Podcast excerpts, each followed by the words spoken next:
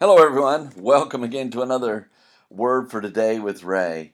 Uh, it's always such a joy to know that there are people that are studying the Word of God and learning about Him and His ways and about His Son Jesus. And I love it that you're joining uh, with God in His Word because the Holy Spirit is the true teacher of the Word. He uses uh, people to teach the Word, but it's truly Him that wants you to know uh, Him personally. And so, we always love to go to the Lord in prayer and ask Him just to guide us by His Holy Spirit. So, if you will, join me today as we pray together. Heavenly Father, we just open ourselves up before you. We humble ourselves before the Creator and Teacher of the gospel, the one who knows what it takes to be saved, to have our sins put away.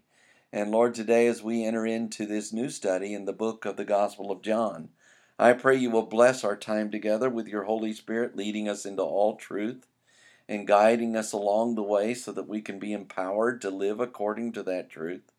And Lord, that you will be blessed by what you see in our lives, that our lives will be a pleasure to you. We know that uh, it's by you that we are and we're created, and it's for your benefit. So we want to bless you today as we study your word. And we do so in Jesus' name. Amen.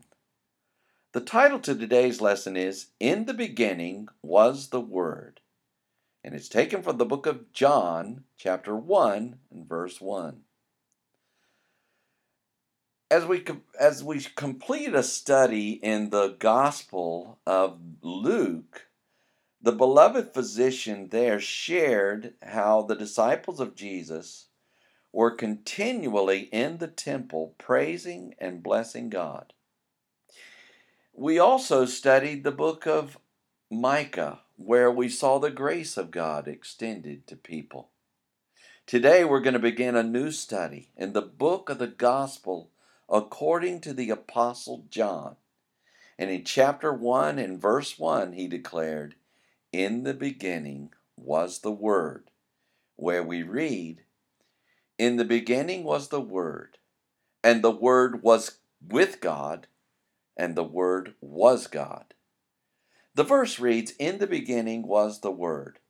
John began with the words in the beginning, or at the origin and commencement of all things, was the Word, which means existed the personal wisdom, power, and union with God, is ministered in creation and government of the universe, the cause of all the world's life, both physical and ethical, which for the procurement of man's salvation put on human nature nature in the person of Jesus the Messiah, the second person in the Godhead, and shone forth conspicuously from his word and deeds. John shared that before all things existed, the Word, or Jesus Christ, existed.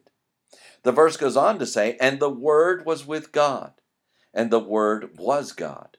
John continued with the word and the word, which means the personal wisdom and power in union with God, his ministering creation and government of the universe, the cause of the world's life, both physical and ethical, which was for the procurement of man's salvation, put on human nature in the person of Jesus the Messiah, the second person in the Godhead, and shone forth conspicuously from his word and deeds was with God or existed alongside and among, among the Godhead bodily and Trinity, which is comprised of God the Father, Christ the Son, and the Holy Spirit, and the Word, which refers to the personal wisdom and power in union with God his minister in creation and government of the universe, the cause of the world's life, both physical and ethical, which for the procurement of man's salvation put on human nature in the person of Jesus the Messiah, the second person in the Godhead, and shone forth conspicuously from his words and deed,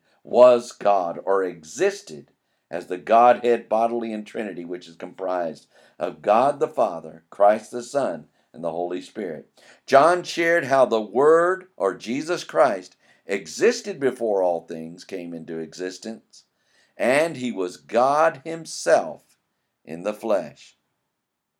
When we think through John's words in this verse, we learn how Jesus Christ existed before all things, and he was God.